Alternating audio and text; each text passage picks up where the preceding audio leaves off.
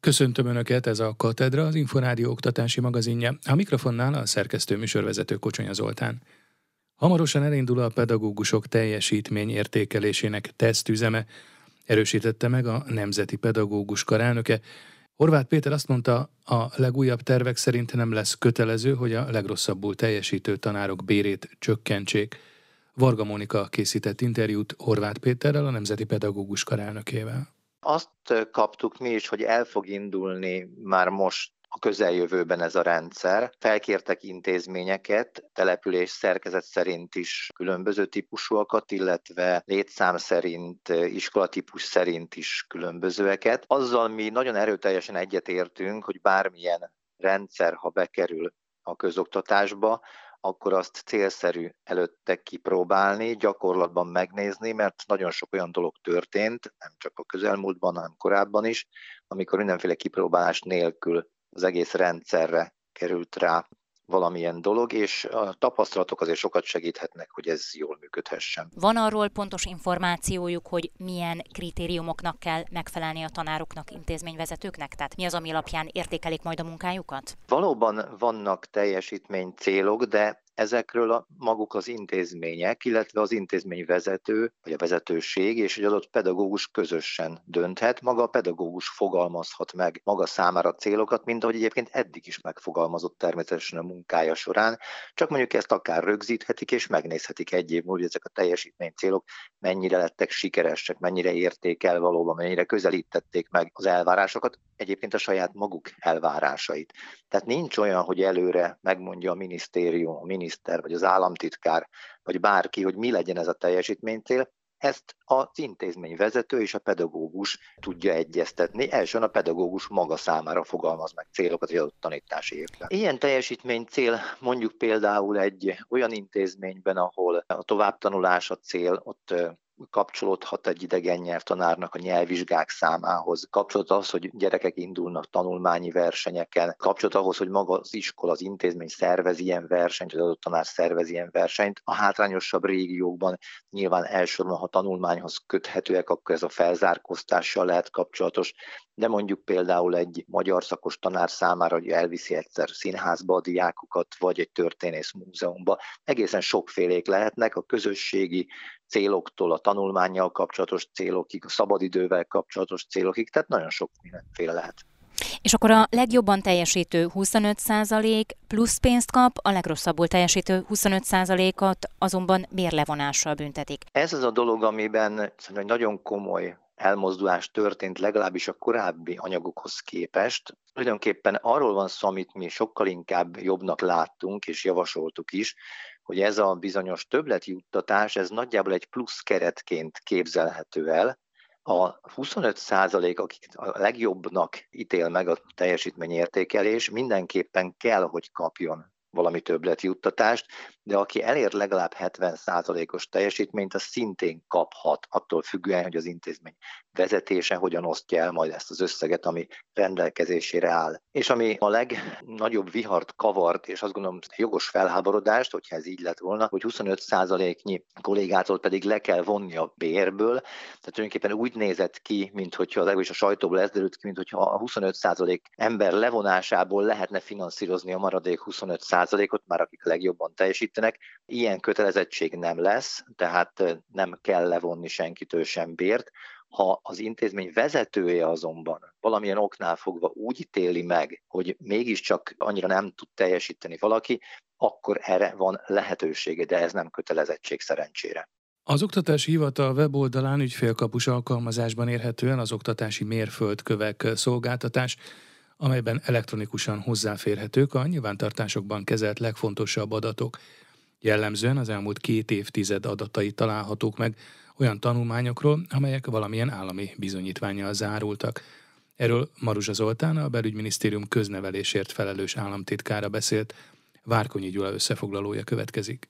Az oktatási mérföldkövek szolgáltatás az állami adatbázisok összekapcsolásával jött létre. Célja, hogy megkönnyítse az ügyintézést. Ez az oktatási hivatal weboldalán érhető el az ügyfélkapus alkalmazásban, ahol elektronikusan hozzáférhetők a nyilvántartásokban kezelt legfontosabb adatok. Az M1 felvételén Maruzsa Zoltánt a belügyminisztérium köznevelésért felelős államtitkárát hallják. Eltérő, hogy milyen típusú oktatási adatot melyik évtől láthatunk ebben a nyilvántartásban, de mondhatjuk azt, hogy jellemzően az elmúlt két évtizednek minden olyan oktatási adata, ami valamilyen állami bizonyítványjal, valamilyen állami elismeréssel zárult, az megtalálható ebben az adatbázisban. Az Oktatási Hivatal tájékoztatója szerint a mérföldkövek.oh.gov.hu weboldalon elérhető szolgáltatásban a felhasználó megtekintheti az információkat arról, hogy mikor melyik oktatási intézményben folytatott tanulmányokat, megnézheti érettségi bizonyítványa, nyelvvizsga bizonyítványa és felsőfokú oklevel adatait a köznevelésben, illetve a felsőoktatásban létesített alkalmazotti jogviszonyának, vagy éppen a diák igazolványának adatait. Az információkról igazolást is lehet kérni, ha pedig adatai hiányosak vagy helytelenek, lehetőség van hibajelzések küldésére. A héten zárul a jelentkezés a középfokú oktatási intézményekbe.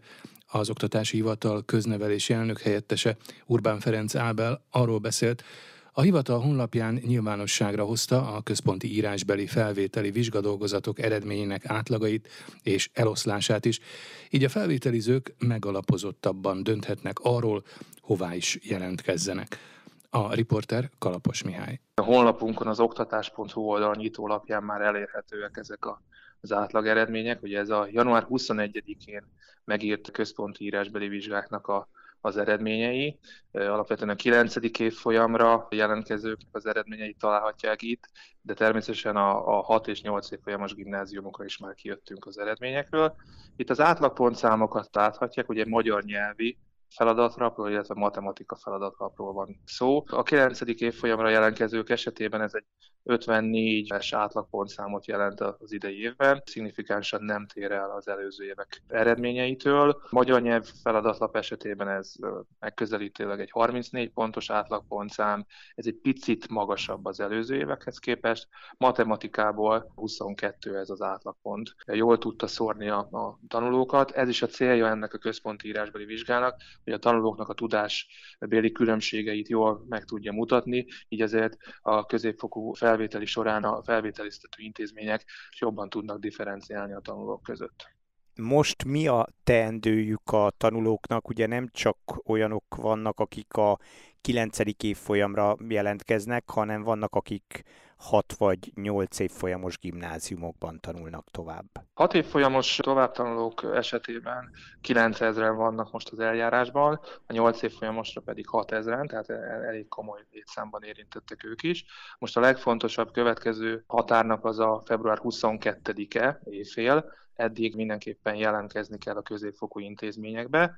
Ugye a nyolcadikosok azok alapvetően az általános iskolájukon keresztül az általános iskolában intézik a felvételi lapoknak a kitöltését és a továbbítását, akik pedig 6-8 évfolyamos gimnáziumba kívánnak tovább tanulni, az Oktatási Hivatal honlapján találhatják meg azt a fajta jelentkezési lapot, amit már kvázi ügyfélkapus hitelesítéssel is, de, de postai úton is el lehet juttatni a, a középfokú intézményekbe, illetve azt a tanulói adatlapot, amely meghatározza, hogy az egyes középfokú intézmények között milyen rangsort állít föl továbbtanulási szándék szempontjából a tanuló, az pedig az oktatási hivatalba kell megküldeni. Az is fontos, ugye, hogy kézzel kitöltött felvételi lapokat nem tudnak feldolgozni, tehát ilyenre nincs mód. Hiszen ez a rendszer azért tartalmazza az összes olyan információt a tanulmányi területek kapcsán, ami a beazonosításhoz elengedhetetlen, és ugye itt egy eléggé gyors számításokra van szükség, amikor már a szóbeli vizsgákat is megtartották az, intézmények, hiszen ennek az eljárásnak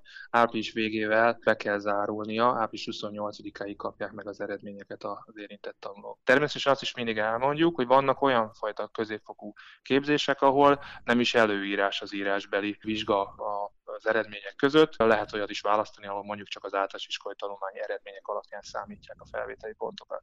Tíz év után ismét Európában, ráadásul Szegeden rendezik meg a 35. Nemzetközi Informatikai Diákolimpiát. A két öt órás versenynapon különböző programozási feladatokban mérettetik meg magukat a középiskolás diákok. A részletekről Imre Júlia kérdezte Jobbágy Lászlót, a Digitális Jólét Nonprofit Kft. ügyvezető igazgatóját, a Magyar Szervezőbizottság elnökét. A Nemzetközi Informatikai Diákolimpia, az az IOI, az öt leghíresebb, legnagyobb presztízsű tudományos diákolimpiának az egyike. 1989 óta rendezik meg, úgyhogy ez a 35. lesz idén. Egyszer már volt Magyarországon 1996-ban Veszprémben, idén pedig sikeresen pályáztunk, és 2023-ban augusztus 28 és szeptember 4 között Szeged ad otthont ennek a rendezvénynek. Hogyan készülnek erre a nagy eseményre?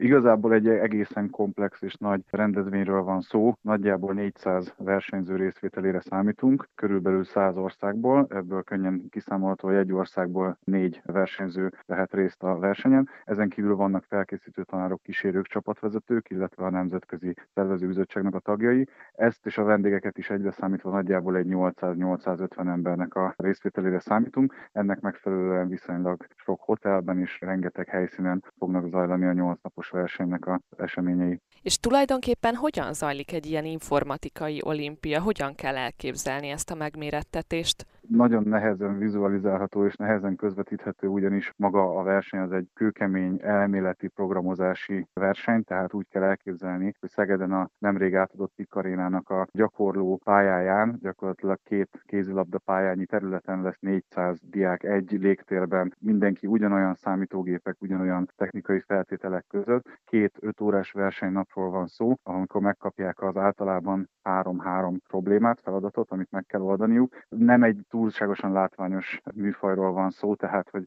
fehér vagy fekete szöveges képernyő előtt programoznak a diákok, és különböző egyébként nem túl látványos, de nagyon hasznos feladatokat oldanak meg, de egyébként ezeknek a ténylegesen a tudományos jelentősége és a szakmai jelentősége az óriási. Milyen típusú feladatokra kell gondolni? Általában van mindig körítés, ami az adott fogadó országnak, a rendező országnak a jellegzetessége, illetve mindig valahogy kötődnek ezek a problémák az aktuális technológiai kihívások kihívásokhoz, tehát hogy nem csupán arról van szó, hogy bizonyos számokból kell bizonyos másik fajta számokat előállítani, hanem mindig van hozzá egy kerettörténet. Ugye manapság az ilyen népszerű témák köré szokott szerveződni, mint például az önvezető autók, vagy a robotoknak a programozása, különböző robotok automatizálási feladatoknak a matematikai hátterét kell valamilyen egyszerű és jól működő algoritmussal megoldaniuk. Ugyebár ma már egyáltalán nem számít rendkívülinek, hogyha egy középiskolás diák programozással foglalkozik akár szabad idejében, mennyire kiélezett a verseny, mennyire látható, hogy tényleg itt nagyon-nagyon sok felkészült fiatal van a programozás területén manapság. Tényleg nagyon magas színvonalú a verseny, a feladatokat direkt úgy állítja össze a bizottság, hogy gyakorlatilag a rendelkezésre álló idők keret alatt nagyon nehéz legyen minden feladatra tökéletes megoldást összeállítani. Természetesen vannak általában olyanok, akik mindent nagyon jól oldanak meg, de ez azért egész jól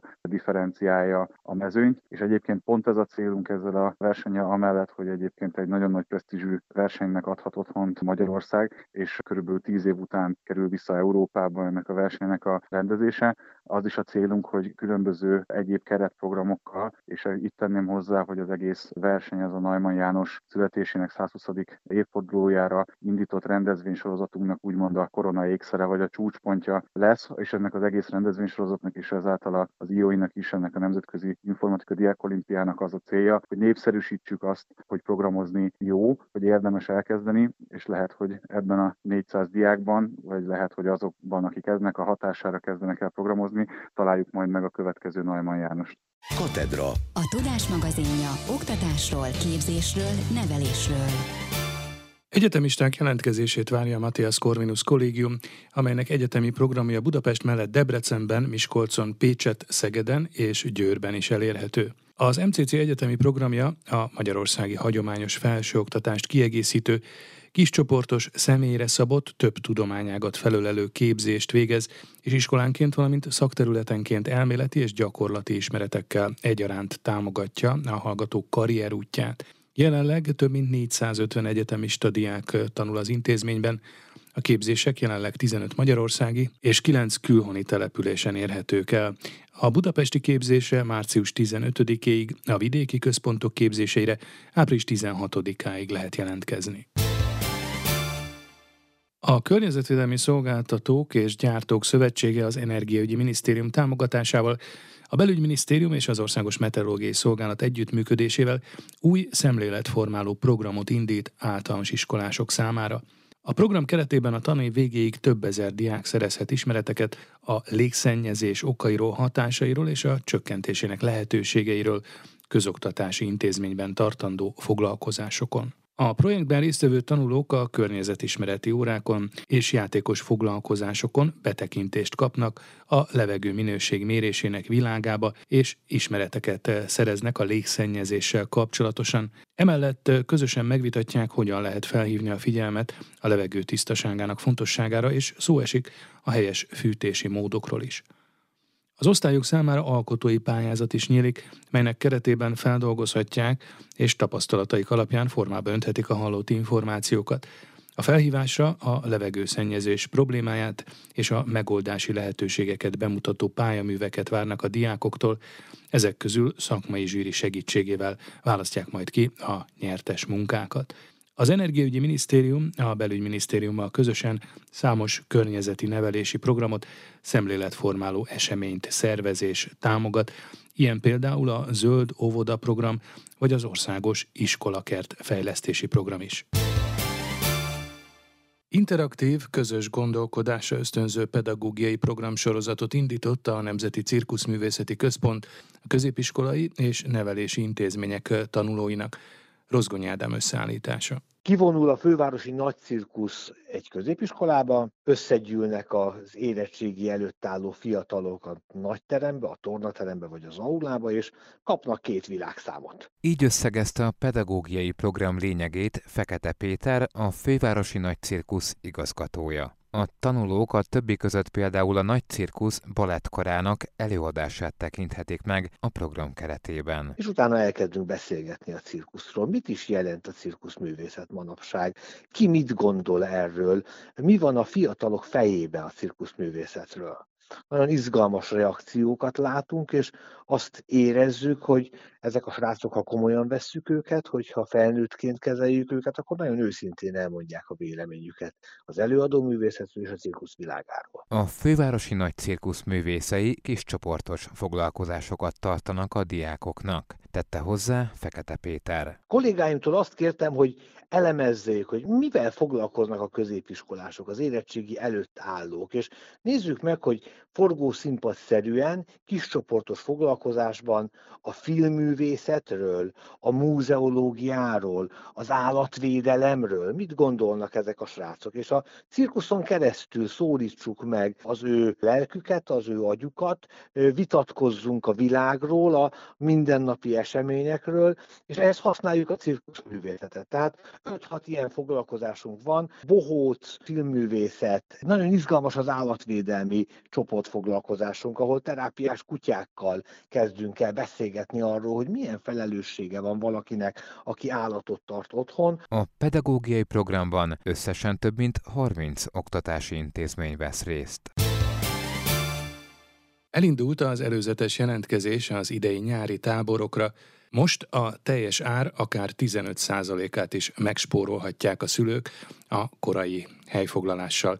Rozgonyi Ádám összeállítása következik. Már több mint 200 táborturnus közül választhatnak a szülők a táborfigyelő.hu-n, mondta az Inforádiónak Tóth Béla, a táborfigyelő.hu és a táborminősítő.hu vezetője. Azért érdemes előfoglalással élni, vagyis minél korábban lefoglalni a csemeténknek a tábori helyet a nyári szünetre, mert most még előfoglalási kedvezményekkel tudják megtenni ezt a szülők, ami táboronként eltérően 5-10, esetenként 15%-os kedvezményt is jelent a későbbi árakból, és miután az inflációs hatások akár a gyermekétkeztetés kapcsán, akár a bérleti díjak kapcsán, vagy éppen a tábor programjához szükséges alapanyagok árának kapcsán növekedett, a tábor szervezők részére, ezáltal a tábor árakban is sajnos növekedés várható, és ezt a fajta árnövekedést, ami a vakációs lehetőségek díjaiban tapasztalható lesz ott a családok számára, ezt tudják megsporolni a szülők azzal, hogyha korán foglalnak, részben vagy akár teljes egészében. 2022 új rekordot hozott a táborozási piacon, tette hozzá Tóth Béla. Több mint 225 ezer gyermek táborozott legalább egy hetet a vakációban, és hát azt látjuk,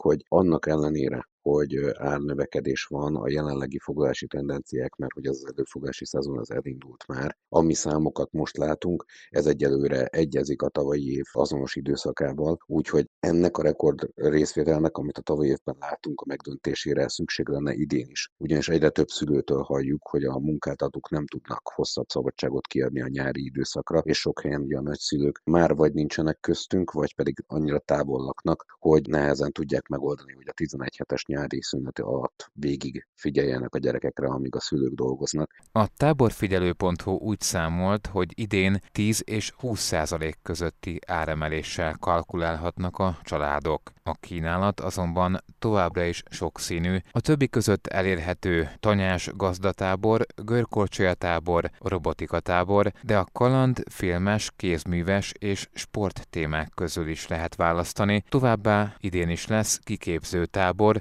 dróntábor és horgásztábor is. Katedra. A Tudás magazinja oktatásról, képzésről, nevelésről.